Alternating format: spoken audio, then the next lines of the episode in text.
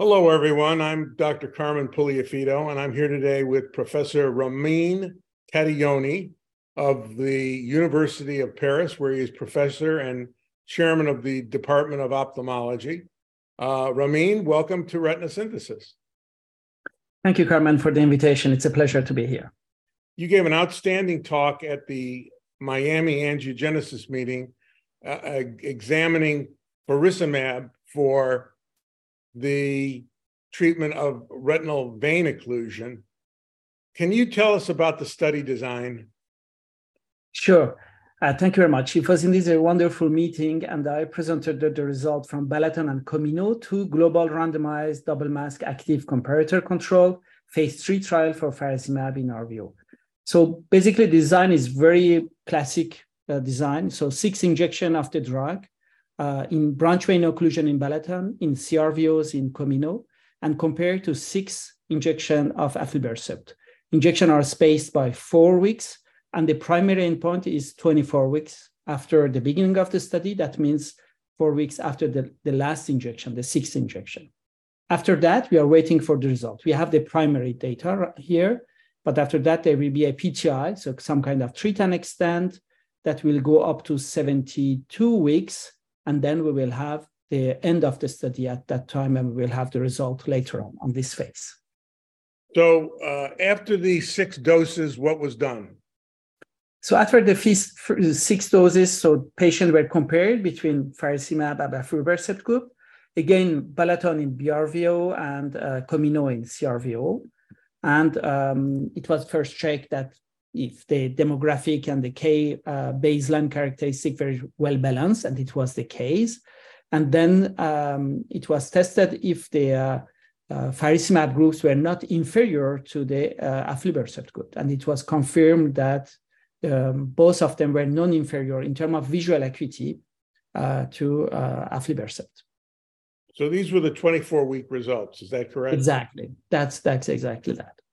And uh, what is the plan for personalized treatment interval with faricimab? So after that 24 until 72, there will be some kind of treat and extend. So there is a um, refined or improved treat and extend uh, regimen that will be used only all, all patients will have faricimab. And then it, it would be possible to check how it's possible to uh, increase the interval of injection, how many injection patient needs. So to be able to show the durability of the drug compared to what we have today. What about uh, the uh, OCT changes? Were they similar? So OCT changes were similar. So both of the uh, drugs they decrease the thickness to quite normal, and uh, in CRVO and in BRVO cases. And they are very, very similar. They are so similar that on the slide that I showed in one of in Balaton, it was even not possible to distinguish the two uh, the, the, two values. But in the FA, there was differences if you which is another modality of imaging. Uh, what were the differences? So in FA, there was a, a pre-specified exploratory analysis, which was to look uh, the percentage of patients who achieved no leakage on FA, saying that probably uh, they will have a better stabilized vessels, non-leaking vessels.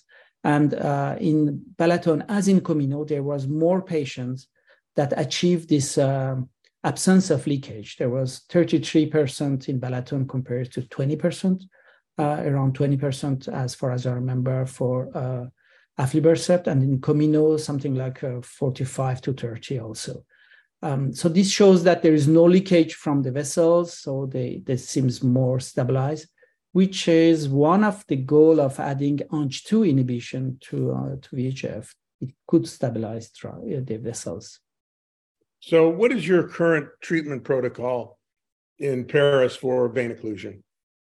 So we, we do a loading phase that we inject at least three. Sometimes if there's several cases, we go to six injection as it has been described. So three to six injection in row. And then we try to uh, increase the intervals as much as possible. So come some kind of observe and treat or treat and extend or PRN, depending of doctors and patients. So I try to give a view of different practices in, mm-hmm. in Mm-hmm. So, uh, and how long is the treatment period. The, the SCORE trial implied that treatment needed to go on for five years at least. Yeah, I think there's a, a percentage of patients that after three, three, four years you can stop, but many of them you go beyond. So if you make an average, it may be something like five years of treatment. So some of them they need treatment forever. Um, but in France, we use a little bit more steroids that you you may use in US. So when there are patients that need a lot of injection for a long term, sometimes some of them are switched to, to steroid to increase the interval. So here, if the faricimab, it's possible to increase the interval, that would be another possibility because as you said, it's a long-term, lot of injections. So, so you use the dexamethasone implant? for that? We, we use, yes, more than in US, probably, especially if the patient is pseudophakic with a low intraocular pressure, uh, not at the beginning, not mm-hmm. often. Some people use, but not often. But when you have patients that needs monthly injection after two or three years, at some points, they ask for increasing the interval. That's that is interesting. Um, what is your anti-VEGF agent of choice? So in France, we have Lucentis and um, aflibercept. That's the only choice we have. So we use one of the two. Today.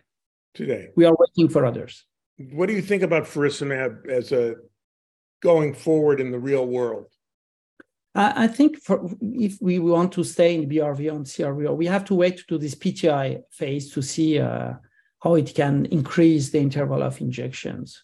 So at least in these two studies, it seems safe.